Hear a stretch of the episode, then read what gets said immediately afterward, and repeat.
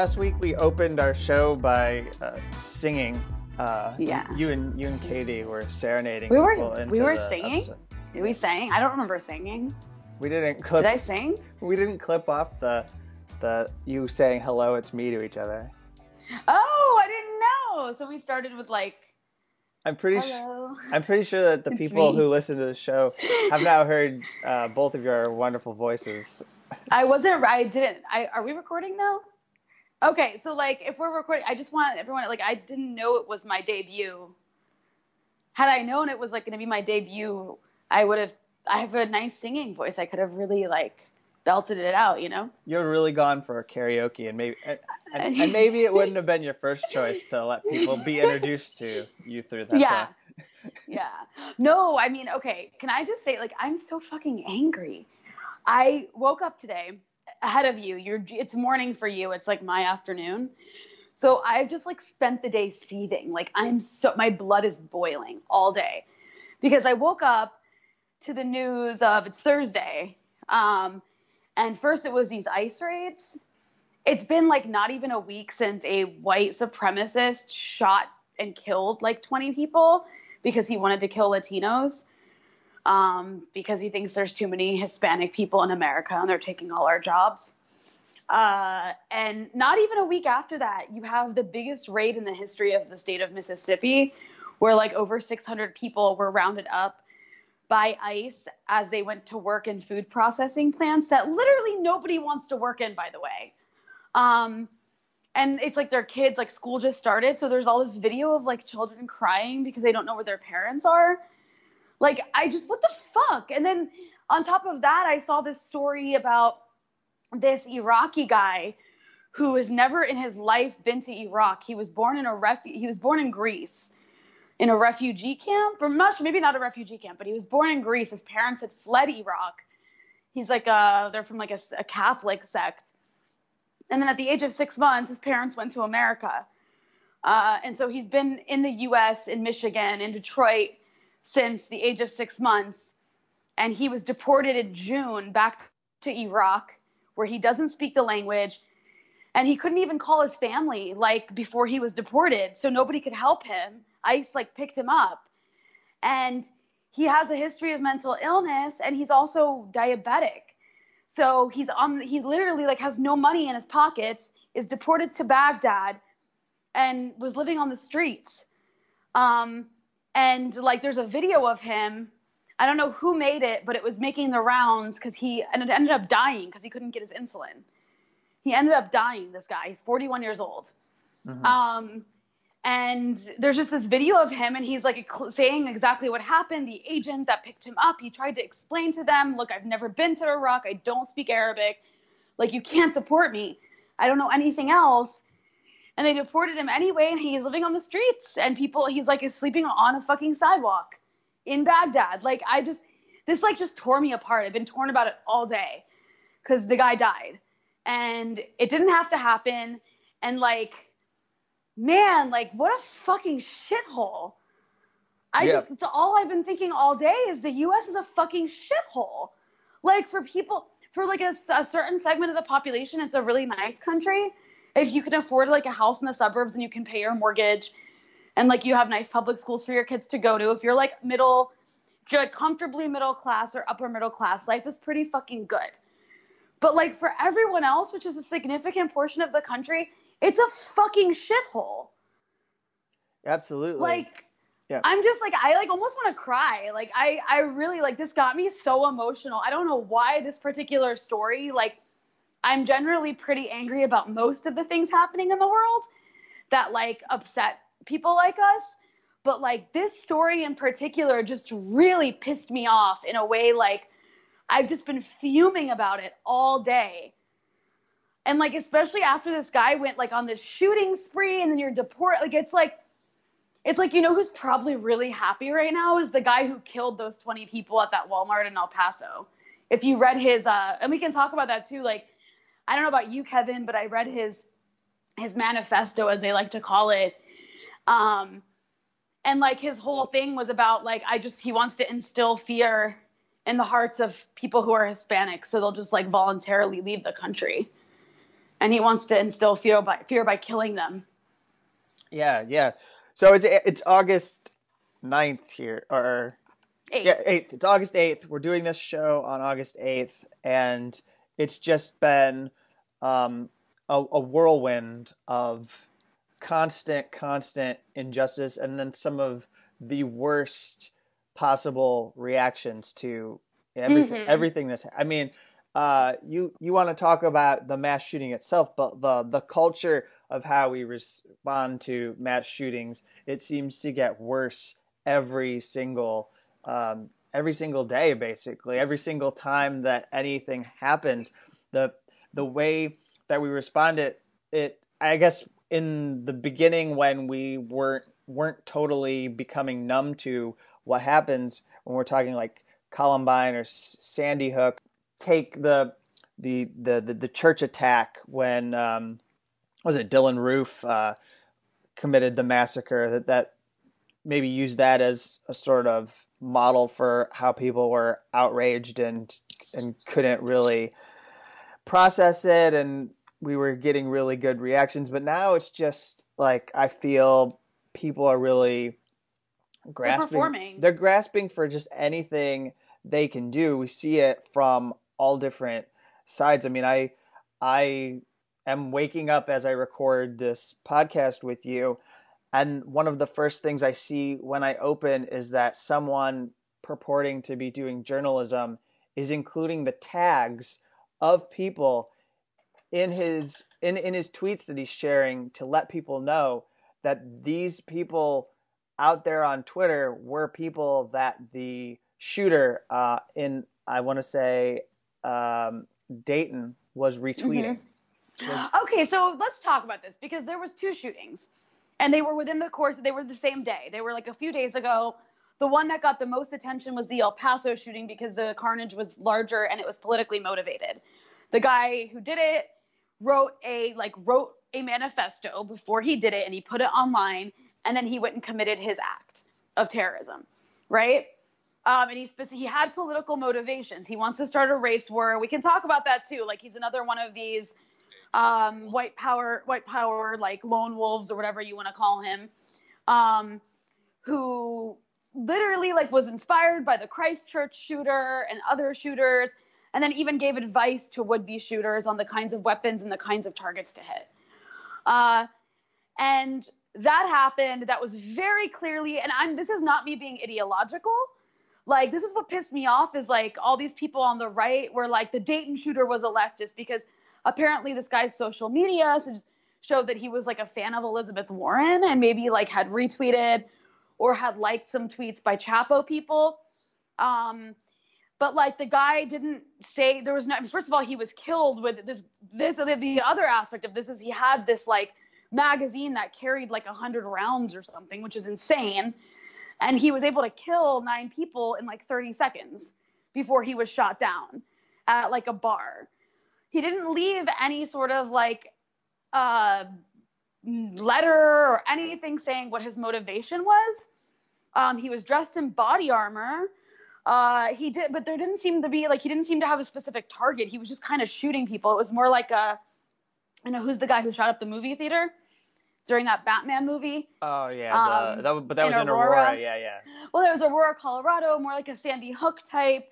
He seems to be more in the category of like Columbine. He apparently had like, uh, like had been like a he fantasized about doing something similar to Columbine. People he went to school with yeah say yeah, that he was yeah. a violent bully who fantasized about raping and killing people.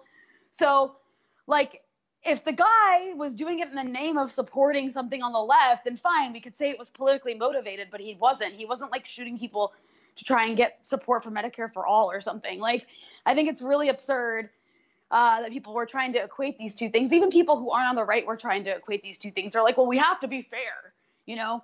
If it's politically motivated, it's politically motivated. Okay, fine. Yeah, like, if well, somebody on the left commits a crime um, in the name of being on the left, like, fine, I'll say it. They did that, but that's not the case here. But it's Like- important to note that while this was reported by the FBI, even as something they were looking into, this this violent ideology that he had, that it's not political. and they were very clear even on CNN and the reports that I was seeing that what they were looking at is how he was so obsessed with this violence. I mean, they even interviewed one of his ex girlfriends to talk to her and say like, okay, he was showing me these videos. He would show me shooting videos, mass mass shoot this spectacle. He was very obsessed with it and would break it down and with me, and and I you know could tell that. Um, uh, a- after I left him, you know, he didn't want me to leave. That he was probably struggling with some kind of depression or some kind of mental something. Mm-hmm. Well, the guy killed his own sister. Yeah. Like he went out partying. Like he went out to the bar scene, um, in Dayton with his sister and his friend, and he killed his sister, and I think he shot and wounded his friend. So, like, there doesn't see. I mean, there are. This is a thing. Like this. The, it's like the Columbine thing. There is like this this sort of obsession violence from like sociopaths um, or psychopaths. Like who maybe have like I don't know if he was mentally ill or not, but he definitely like something is wrong is very much wrong with your with your head if you like enj- if you enjoy the idea of like mutilating and killing people. Um, so either way, like it, it's interesting these two shootings happened the same day because of course it speaks to a broader issue where like in the US guns are really accessible more than any other country and we have a pattern of having these mass shootings and it's really fucking terrifying and then you've got people like, you know, Sean Hannity being like, oh, I want to see an officer, like retired police force people, you know, on every floor of every building in the public. And it's like the guy killed 30, he was shot down within 30 seconds. Like less than a minute, the police shot and killed this guy. But in that one minute, he was able to kill nine people. And he's like an amateur. He's not someone who ran around. I don't think he was like an expert shooter. He just had a shit ton of rounds and he didn't have to reload. Like, there's something wrong in America where you have access to that kind of shit, right? Um, but then on top of that, the El Paso thing presents something entirely different because that was ideological. That was a part of like, there are of course overlaps and similarities in terms of like, you know, idol, I like being, you know, um, like fantasizing about violence. But on top of that, this guy was somebody who had an agenda. Like he was there, he was doing this to try and start a race war. He was like a Dylann Roof. And like, I don't know why people, I think, well, obviously, I understand why people on the right were trying to make it like, oh, there was a left wing attacker too, because like they don't want to have to deal with the issue of like right wing violence. Um, but at the same time, there's also something else like I got really frustrated with is there's, and only our listeners who are very online will know what I'm talking about. Like you have to be very online to understand what I'm talking about here. So I'm sorry to those who aren't. And also like, you're a better person than I am for not being very online, but um, in the aftermath of the El Paso shooting specifically, there were these people who claim to be on the left, but they're really not actual leftists. They're like pseudo leftists who were like, this is an example of the red brown alliance because um, the El Paso shooter in his manifesto talked about like environmentalism and how like climate change is really bad and corporations are like own the country and they're not and they're really bad and so somehow this is supposed to be like some left wing ideology infused with right wing ideology. So they use this as an opportunity to actually attack the left and blame the left for far right shootings. Did you see this, Kevin? No, I had no idea. Oh, so I'm not like even out- online as much as you. this is like the Alexander Reid Ross type who claims to be this like anti-fascist, but all he does is attack leftists and call them crypto fascists. Like Yeah. he calls me a crypto fascist because um because I oppose like US proxy wars.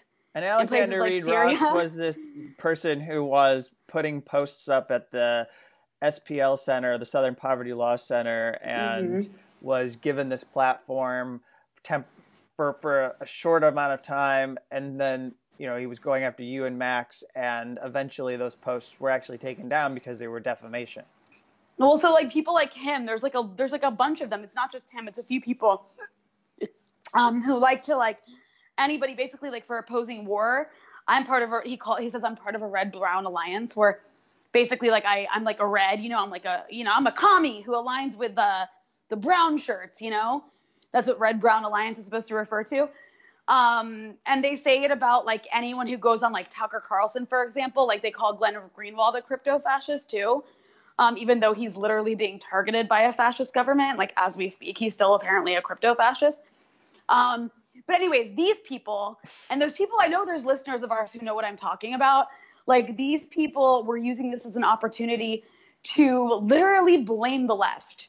Like they were like, this is because of the leftists who are allying with fascists. It's like, what the fuck are you talking about? Like, so this is my issue too with the response to what happened in El Paso is it also becomes an issue of being performative and like performing and show like and like there's some people like who come up with the most ridiculous reasons for why it's happening that make no sense to me, but they just like want to do Twitter threads on it and like get a lot of retweets. And I find it really gross. But whatever. The bigger issue here too is like there was also people like Jake Tapper who decided to use the El Paso shooting as an opportunity to point out that Palestinians are hateful towards Israelis in the same way that the white power movement is hateful towards Latinos. Oh my God. I mean, I oh can't oh imagine God. being so addled in your brain by your status and your position in CNN that you feel the need to draw that equivalency. Like, why? Like, honestly, you have to ask the question why can't you just sit there and condemn white supremacy without bringing in Palestinians? Because that's the lens through which he sees a lot of things. Like, Jake Tapper, I mean, I don't know. Like, it seems to be. I don't know why the fuck else you'd bring that up. And you know what? If you're going to bring up that parallel, you've got it wrong, buddy. Yeah. like, like you've got it really wrong. Like, yeah, there are some hateful Palestinians. It's true. That's, I mean, obviously, but like, there's an occupying side that literally has genocide enthusiasts in its fucking government. No, Rania, like... you need to step back because the Palestinians enslaved many Israelis and brought them over yeah. on ships to yeah, force. The, they the forced them Land. to come to. They they forced them into Israel. They brought them into Israel by force. I mean, it's just so fucking absurd. Like there was that reaction. Either way, like at the end of the day, I really think that the like the other issue I have is blaming it all on Trump. Like, well, I do believe that Trump definitely has bears responsibility for the right, like for like the confidence, increasing confidence in the far right. Like they see him as somebody who like represents a symbol of like we're you know we're winning and emboldening them. This existed before him. Um, and it's really important to understand it in that context because like uh, otherwise you're not going to deal with it properly like you're just going to think getting trump out of office is going to fix this. But we had these kinds of things happening under obama too. Um, and part of it was because obama having the first black president emboldened like like uh, provoked them as well. But i mean it's just it's really important not to see this through the prism of just trump. You know what i mean? Oh yeah. Like because i do feel like a lot of outlets end up uh, like like uh, getting away with because like they just use it as like a partisan thing. And when they do that they do a disservice to the actual issue which is like there's a white power movement in america that has been ignored by law enforcement to a like to a, a strong degree. Um, and that continues to be like that continues to be active that continues to train that continues to radicalize people and we also have to understand that that they have a pool of um, of like they have a pool of like disillusioned youth that they can pull from because of the state of the world right now. Yeah. Like because of the the effects of austerity and neoliberalism. I'm not excusing it, but like I that never becomes an issue that we talk about. Like everyone's fine with talking about this when it comes to ISIS and why people joined ISIS from the West. Was usually really stupid, ignorant idiots who have nothing else going on in their lives um, and who see a crumbling world around them and want something to join. And it's kind of, it's like this, it's a similar thing with the white power movement.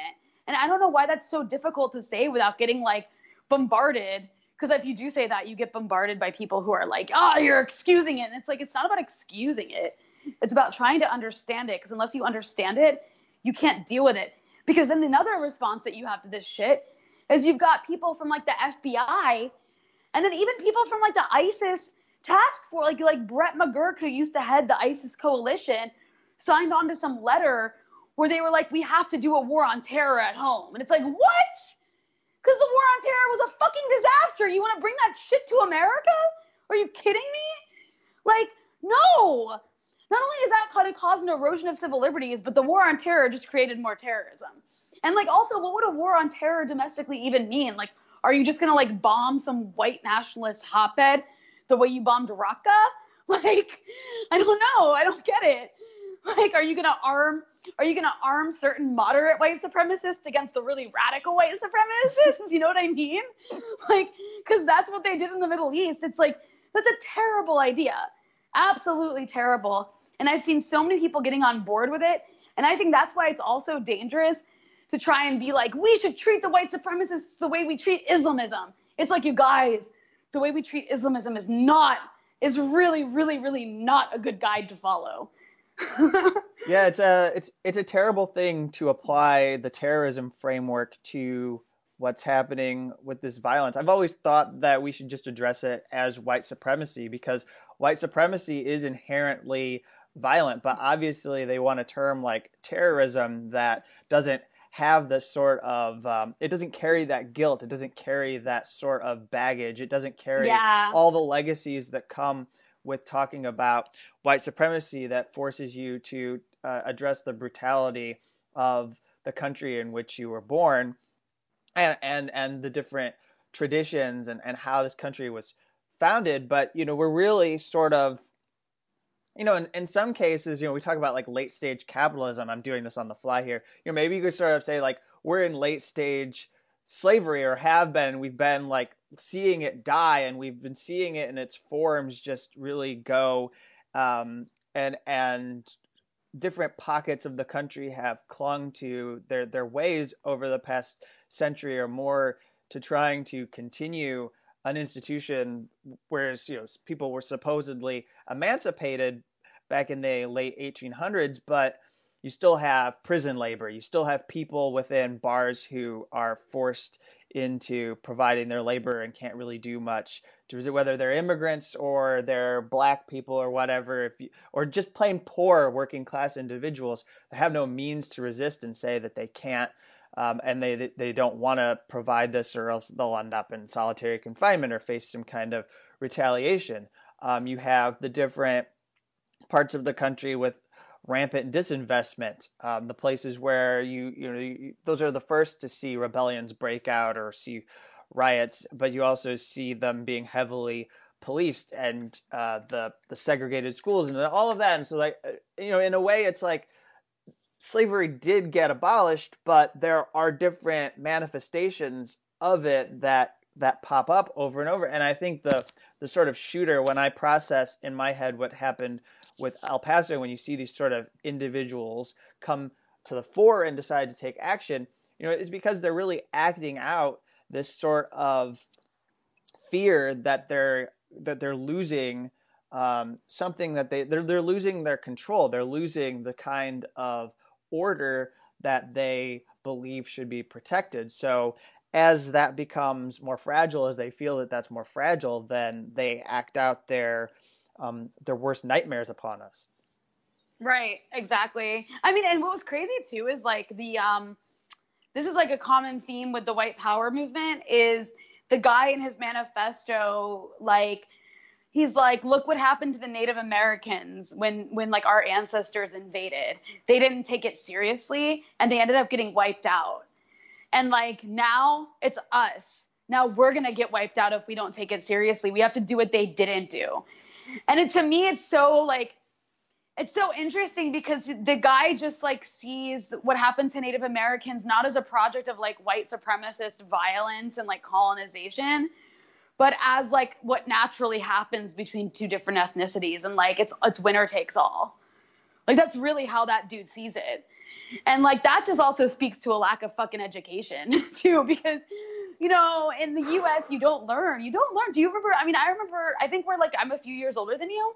Yeah. um so like our schooling probably wasn't that much different. Like our primary schooling probably wasn't that much different although you grew up in a different state than i did but i didn't really learn that there was a genocide of native americans did you Well, I wouldn't say that that was like hit home in that manner. I mean, obviously, the biggest issue with uh, standard education in uh, elementary schools is when you get taught what happens with Christopher Columbus. It's when you get taught what happens with all those explorers. You know, it's always that they just discovered the like the it was just lying there. We just got here and uh, and and but- there was yeah And- there was some like, and then there was some conflict between the natives, right? The natives, Yeah. like, there was some conflict and hardship, and the superior people with the superior weapons ended up winning. That's just what happens. Yeah, and it wasn't Like until I got my hands on a copy of A People's History of the United States and then read the very specific details that were there from Howard Zinn about what happened with the Arawak natives and all of Mhm. those.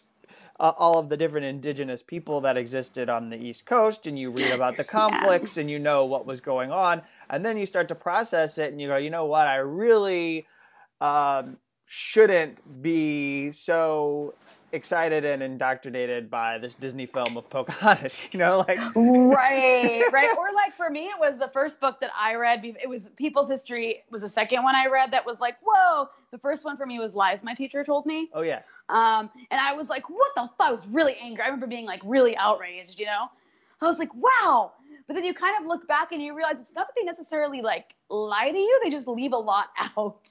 Yeah, like it's not it's like omission yeah. No, it's the like- omission's the key because it's sort Yeah. of like what can we or what can we spend more time on emphasizing and that that's that's the thing we're going to talk about so you know it's not that some of these things didn't happen like you say it's that we're just not talking about the full story of how we got from le- how all these people get from leaving Europe to colonizing and then starting Right. and founding a country it, and, and then you know everything is romanticized the revolution against Yeah. the british and it's it's such a great story that it's you want to learn romanticized in hamilton well yeah absolutely well and now you know um, with i i understand why it's done but you know saying hey, i think all people should be able to take some kind of ownership in this american story so let's put black faces on these characters so that Mhm. um, people can take part in the story as well. Um, there's one other thing I wanted to mention before we moved on from the massacres of the past week, which I thought was uh, super ridiculous, but it's also very online. So it's possible that people have no idea. Well, I'm- I think that'll just be the new thing. Like whenever we're going to talk Very about something online. very inside, it's just it's very online, and uh, I like the I like that term.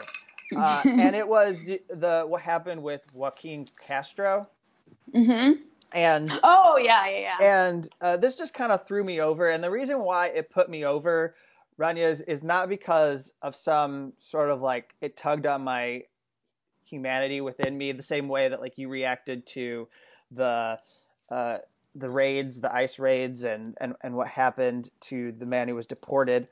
Uh, you know, the reason why I reacted so viscerally is because some of the people who have demonized progressives who engage in reporting on campaign contributions were involved in aiding this right wing, really crocodile tears, a pseudo backlash that was very much just propaganda against Joaquin Castro. So, what Joaquin Castro did was he tweeted a graphic that said, Who's funding Trump? And Joaquin is a um, congressman from Texas.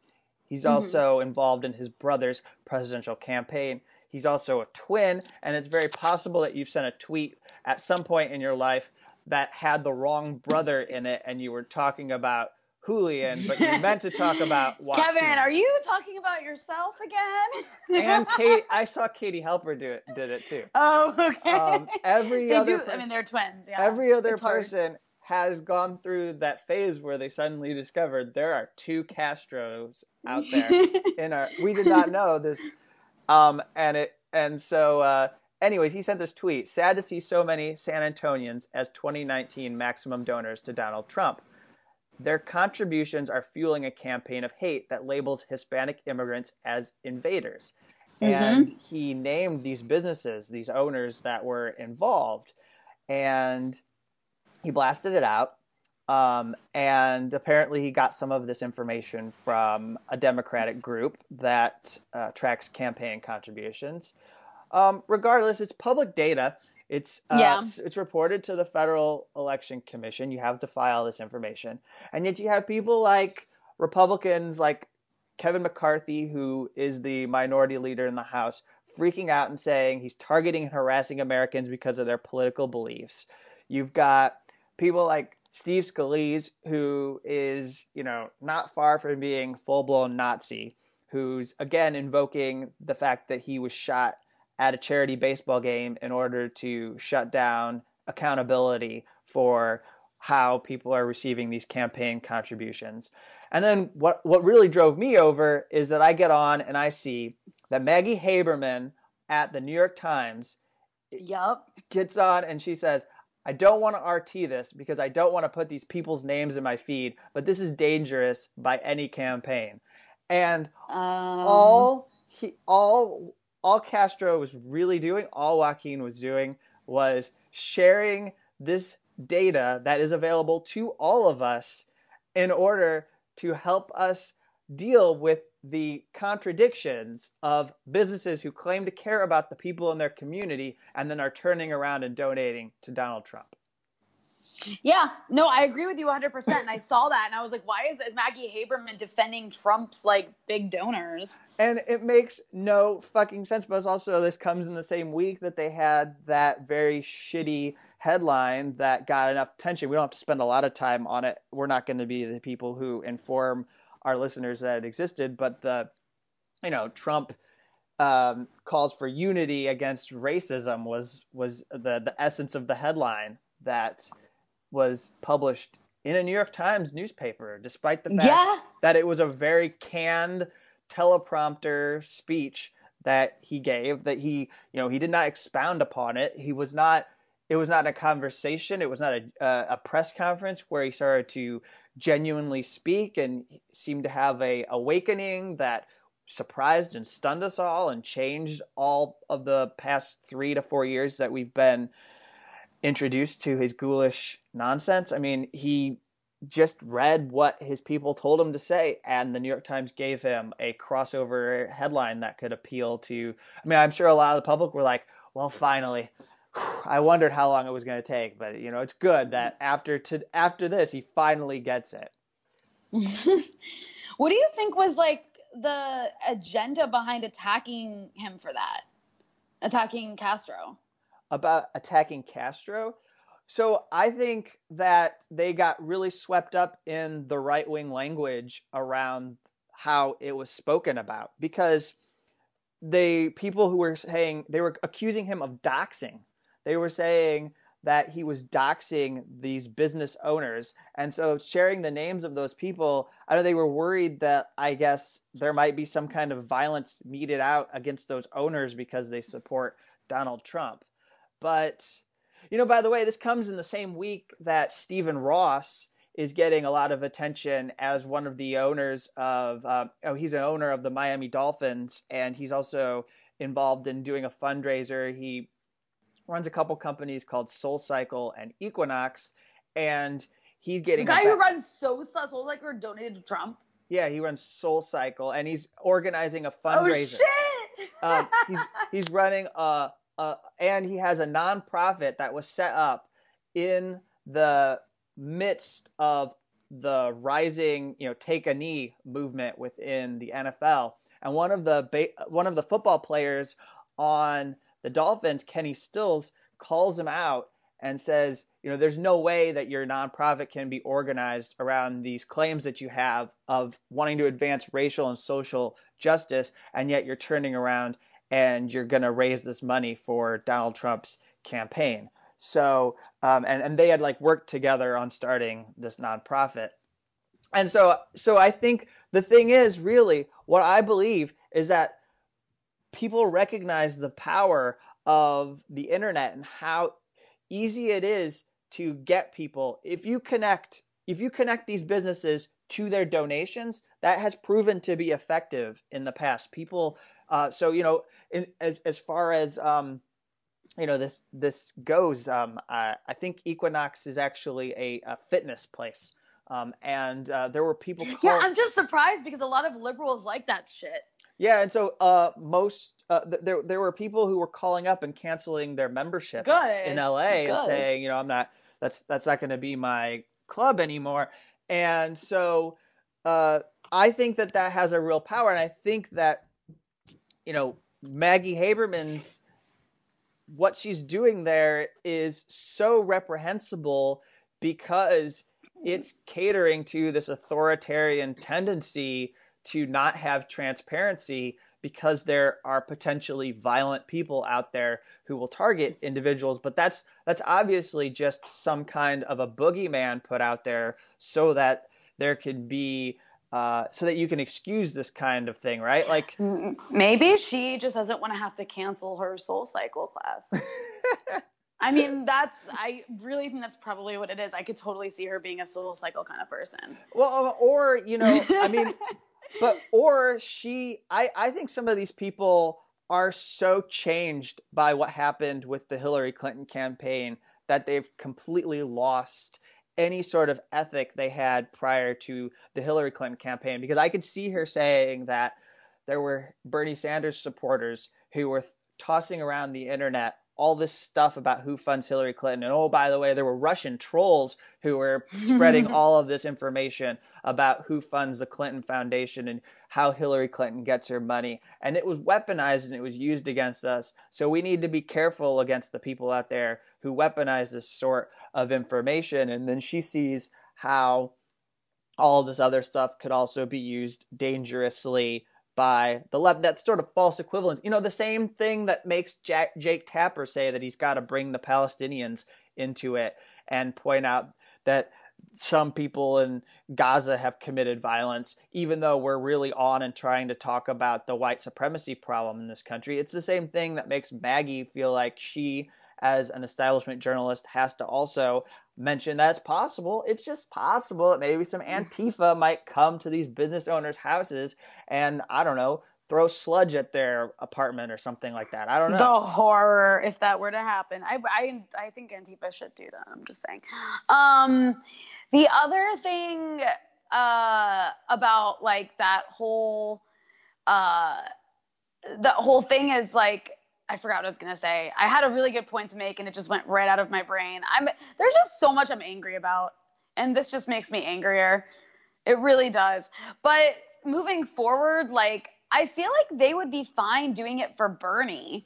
Like, do you really think that Maggie Haberman would be would be like like I feel like she would be fine saying these are Bernie Sanders' donors, no?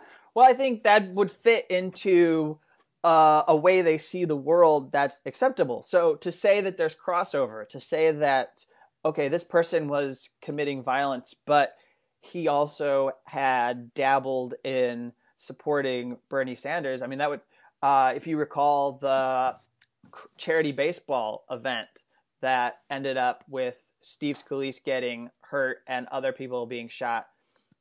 The person who did that was a volunteer for a very short amount of time for the Bernie Sanders campaign. And so immediately you get this reaction with the right trying to capitalize on it. But you also have people who are establishment journalists pointing out that there's sort of this both sides ism that that people on the left and the right are prone to these violent ideologies that they have to acknowledge right, the okay. they, you always see that they have to point out that there are fringes because what they're trying to do is get the center to maintain its power they want the they want the moderates to be the ones who come out on top because that's where the status quo is invested yeah no that's a really really uh, excellent point um, because they would definitely jump at the chance to make so like they like to both sides things when it's specifically talking about the left because these people are are at the end of the day they like to see themselves as what they call centrists.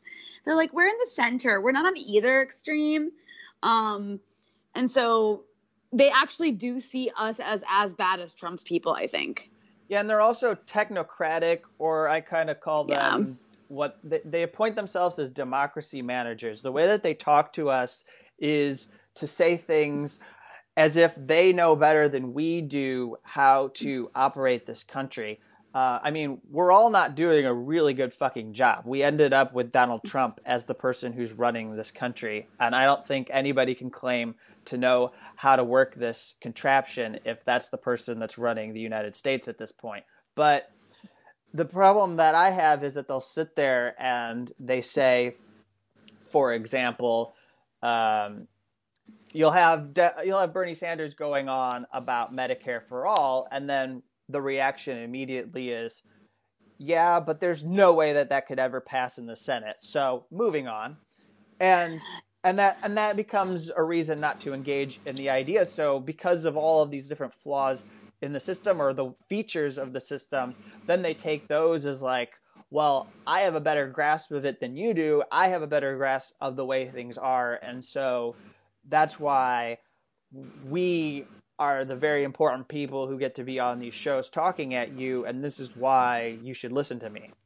Uh, so on that note, I did want to mention um, moving away from domestic politics to international politics that uh, the Venezuelan government is saying that the U.S. has um, has basically blocked a ship uh, containing soy um, like 25,000 tons of soy. They detained the ship in the Panama Canal. Um, so you've got a situation where uh, the U.S., because of U.S. sanctions, you're actually blocking food to Venezuela that they need for agriculture production. Um, apparently, the ship is like the Panama Canal Authority is saying that the canal is operating normally without the delay and that no ship has been detained. So it's kind of a back and forth of he said, she said. But this comes amidst um, the U.S. announcing that it's basically going to be enforcing uh, an, a full a full on embargo of Venezuela, which is really dangerous because we already know from uh, the report that uh, the Center for Economic Economic and what? CEPR? I can't remember what it stands the Center for. for Economic for Policy Economic and Research. Policy. I was like, what's the P for? The Center for Economic Policy, uh, Economic Policy and Research released a uh, study months ago. We had Mark uh, Weisbrot on the show to discuss it, uh, where they uh, estimated that 40,000 people in Venezuela had died in the course of um, two years due to the uh, impact of U.S. sanctions. So an embargo is like basically it's like a blockade. It's like a medieval siege uh, of Venezuela that the U.S. is enforcing, um, and it's this is a disaster. It's already really bad. It's already destroyed the Venezuelan economy. Um, and it's already destabilizing the entire region. In fact, I have a Chilean friend, a little bit of an anecdotal side note. I have a Chilean friend who's in town right now visiting, and um, he was telling me that like the issue of Venezuelan refugees is actually uh, impacting his own government because Chile um, has received like four or five hundred thousand Venezuelans in the last couple years, mm-hmm. which is a lot. I mean, that's a lot of people. And uh, even though a lot of them are middle class, as people who can afford flights, obviously, because Chile is not easy to walk to um, or like to drive to. Uh, it's like even though it's like middle class, like educated people um, who speak the language, and generally you would think that'd be easier for them to integrate. It's actually led to a rise in the right in Chile uh, as mm. a result, based on a hatred of Venezuelans. Mm-hmm um, because you have an influx of outsiders into the country. So in a way, like the issue of Venezuela, where you've actually got people being like leaving the country because of the economic situation, which is a result of mostly U.S. sanctions, you have a destabilization of the region and a rise of like far right parties as a result. So similar kind of to Europe. I mean, that's what the Syrian refugee crisis did to Europe. Um, yeah so anyway this is something to be paying attention to and something to be that we need to be opposing like and i don't really see anyone talking about it. Obviously right now the us is sort of consumed with an endless um, stream of terrible terrible news domestically that it's really hard to pay attention to what the us is continuing to do around the world. Uh, but we got to keep doing that because the us is continuing to fuck up the region. And you know what? Like latin america is a part of the america's region it's a part of the Americas. So, in, in, in many ways, it is connected to everything happening domestically right now with all the anti-immigrant fervor. And I would you would you would think that the liberals, who are so like against racism, uh, against anti-immigrant racism, and want to be all inclusive and like hug an immigrant and hug a migrant or whatever, would be wanting to support policies um, that, or wouldn't be supporting policies that would create more refugees. But instead, a lot of liberals are actually supportive of this shit that America does in Latin America. So mm-hmm. it's like, I mean, I just don't get it. At the end of the day, it's like, okay, you want to hug refugees and you want to hug like Latinos and be inclusive, but at the same time, like, what's the like? You're kind of guaranteeing if you keep supporting this terrible foreign policy, you're guaranteeing a future of El Pasos and of being separated from their children for Venezuelans who are ultimately going to be fleeing Venezuela. You know what I mean? Yeah. So one point I want to make, and I'm not doing this because I think that the candidates would necessarily say something good. I'm just saying that it contributes to our collective uh, apathy and ignorance. Is both of the Democratic presidential debates have curiously left out the Venezuela crisis mm-hmm. and um, the the meddling or the efforts toward regime change by the Trump administration, and and um, I just think that's worth noting. Uh, also, you know, when I, when I think about what's going on down there with the with ships, this possibility of seeing more and more ships with food being seized. I mean, we should call it probably what it is. I mean, this is piracy, right? Like these, mm-hmm. like basically, this is our U.S. military behaving like pirates and taking uh, food from people, seizing these ships, and I mean that's the kind of. It's actually the, the, irony too, Kevin. After the U.S. made this big PR show yeah. over getting humanitarian aid into Venezuela, like, and now you're blocking a ship of food, like, it's unbelievable. Yeah, well, and, the, and the media is like nowhere to be found. They're like, yeah, whatever. Well, it confirms the way that I had felt because if you had people who were elements within the right wing who were throwing these Molotov cocktail type uh, bottles or whatever at the trucks that were coming over, and the aid was going up in flames. And you didn't really see much outrage from the administration over having that set on fire with it directed at the people who were responsible. Um, because the New York Times actually did expose and and, and make it mainstream who was responsible. I mean, they didn't start. Blumenthal, Max Blumenthal, Dan Cohen, particularly people who were there and had video and were sharing it, they were bringing that to light. But my point being that that you talk about starvation and the hunger that is in Venezuela, and you're using that basically as a political football to justify regime change. And so it's clear that when you don't get the kind of outrage you should get from people in the right setting those trucks on fire, that then you you know you see the ships being seized and food not getting in, and you know it's it's very clear that this is all just another part of trying to help people who are in the this is what I've said multiple times the people who are in the country politically on the right who don't have majority support and again, they still seem to think that this sort of thing is going to get people to support them. But I just don't see how Venezuelans aren't going to recognize that this is the United States committing an act of basically terrorism against them by seizing up this food and not allowing them to have access to it, which they need to survive. Could you imagine how Americans would react if you took away their food? Do you look at the way people act when like when like they they uh, threaten to tax like soda. Yeah. Oh yeah. or like people people get mad when like they they threaten to ban plastic straws. Like yeah, or take away refills or something. The, yeah. react to not being able to go back to the table for seconds, let alone. Okay, okay, okay. This is. I'm not trying to like fat shame. I but here, but like imagine. It's a cultural you, like, thing. It imagine no. Be... Imagine if you threatened to take away Mike Pompeo's food.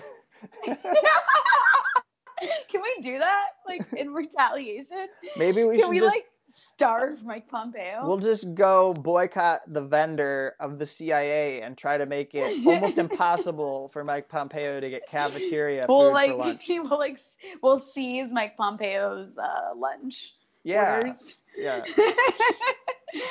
like confiscate his food. I mean, it's so absurd. It's so absurd and like Oh my God. So there's uh, another thing that's not really related, but uh, Caitlin Johnstone tied it together. So I'm going to use this as an opportunity to mention it as well because we followed it on the show.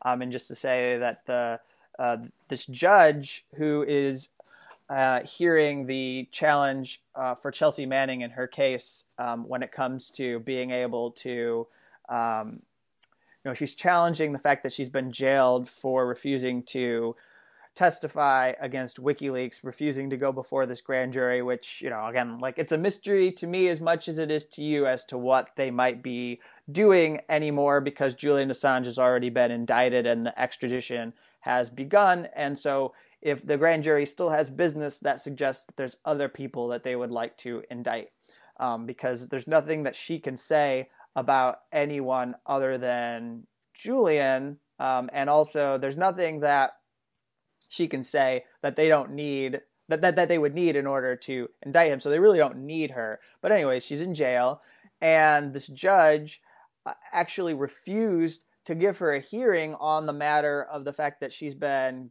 issued these sanctions. She's facing these sanctions against her for resisting the United States government, and she's in jail, and she's expecting to be in jail for um, by when it's all said and done, up to 18 months because that's the term. That's the term of the grand jury. But the biggest issue and why I'm talking about this is because they had said, her lawyers, that the financial records show that I don't have the resources to pay nearly a half million dollars, uh, like uh, yeah, nearly a half million dollars that I'm going to owe if you continue this because she's getting fined a thousand dollars every day until the end of the grand jury every day that she refuses to testify. That's about $441,000 by the time that she gets out from this term. And also, the grand jury can decide to reinstate, uh, renew itself, and then she goes back to jail, and then it just starts all over again. And she'd be in contempt again, and she starts to accrue these fines or whatever punishment the judge wants to give her. And the judge says that no, um, you know, despite the records that you've shown me, you absolutely would be able to pay this when you get out. Um, I believe. So I am going to maintain my order against you, forcing you to pay all of these fines. Um, and and a, Chelsea maintains, you know, this is not going to make me change my mind. The fact that you're going to hit me with these millions of dollars of fines, that doesn't mean I'm going to change what I do at all. And it's it, you know it's admirable. It's um, an incredible act of courage right now on the part of what she's doing, especially the fact that she's re-traumatizing herself um, and has been just so that she can stand up to this grand jury that is engaged in a fishing expedition against a media organization. Uh, but the the fact is that we are all being punished by this judge. This is the point that I made we are all being punished by this judge because the reason why he believes she has the uh, resources to pay all of those fines is because she could start a GoFundMe and ask people for donations and raise the money in order to pay the fines against her for her grand jury resistance. And so, because it would be easy for her to cash in on her status as a celebrity figure, then she is not being unjustly punished, is his I believe that's his rationale. Yeah, I um I'm with you on that. And I actually like has this gotten any mainstream attention? Like does any the mainstream just doesn't care about Chelsea Manning like at all? Well nobody it really, seems to be well nobody really cares and has ever cared about this grand jury, even though it has real ramifications for freedom of the press. I mean, we have a government institution right now that is engaged in an investigation of a media organization. Not only that, we just had a judge in New York defend their rights. Uh, there was an outcome for the DNC's lawsuit against WikiLeaks that I covered last week. And it very clearly said that they are an international news organization.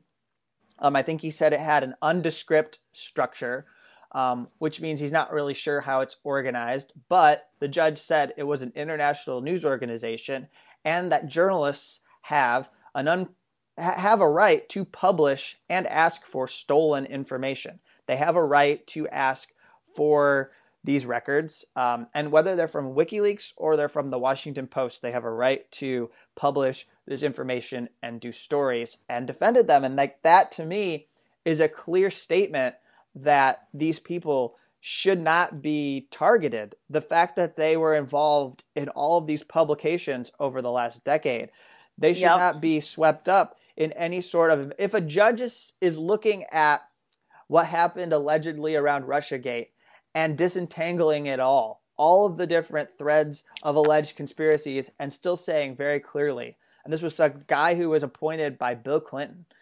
Mm-hmm. So it's not like he's some extremist right winger who's trying to uh, kowtow to Donald Trump and gain some kind of, you know, he wants to see his name tweeted tomorrow right. morning and be on Fox News or something. And he's doing this because he understands that if you go all the way back to the Pentagon Papers, you should be defending this as uh, a right that people are right. able to publish.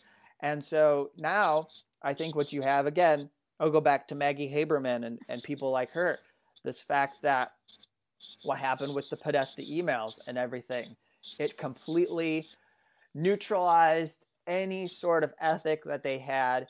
Um, now they just feel this animosity towards all of these people, and at our own peril, they do not say a goddamn thing to Donald Trump about what is happening with this investigation. That, by the way, was restarted by his administration. Obama let it stop. He didn't do the one thing that I wish had happened, which is make a public announcement and dissolve it completely before our eyes and say, we aren't going to do this anymore.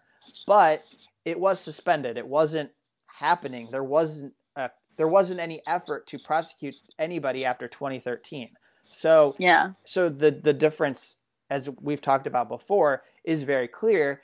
The the escalation is important just as it's important at the border the way that it, the we've escalated and attacked immigrants, but yet you don't see the continuity at, uh, addressed. You don't see the fact that the escalation has happened as something that people are criticizing daily in the media, and so yeah, nobody's really addressing what's going on with Chelsea, even though uh, you know, it, it's very clear that there should not be this kind of money. There, that you should not also be in prison and face a fine.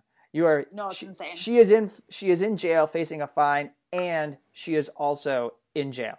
You know, it's it's at, at, it's insane to me that our country allows this to happen to anybody.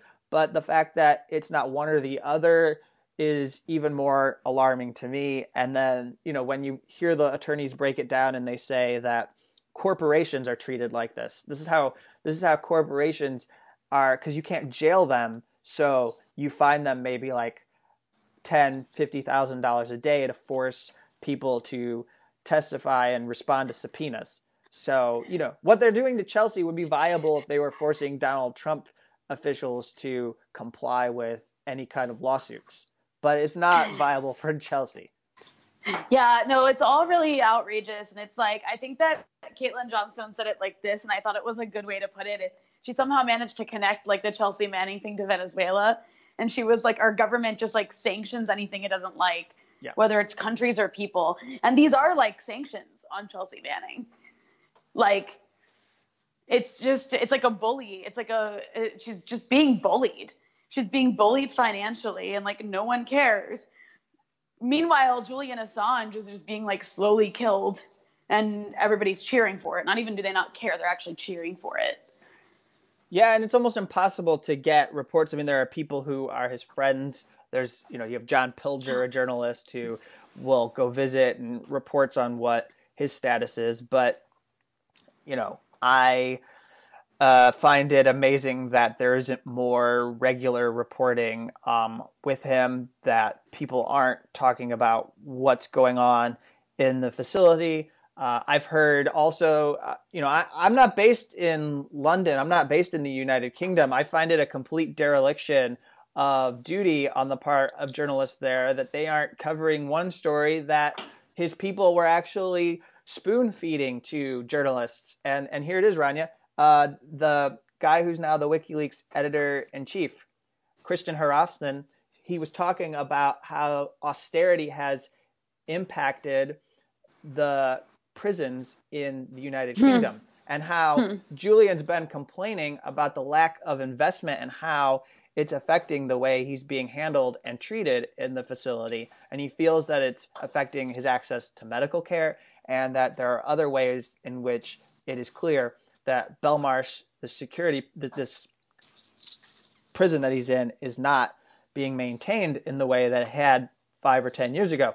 That's a story. And any journalist out there can go grab that and do something with it, but they have not taken any interest in covering that at all.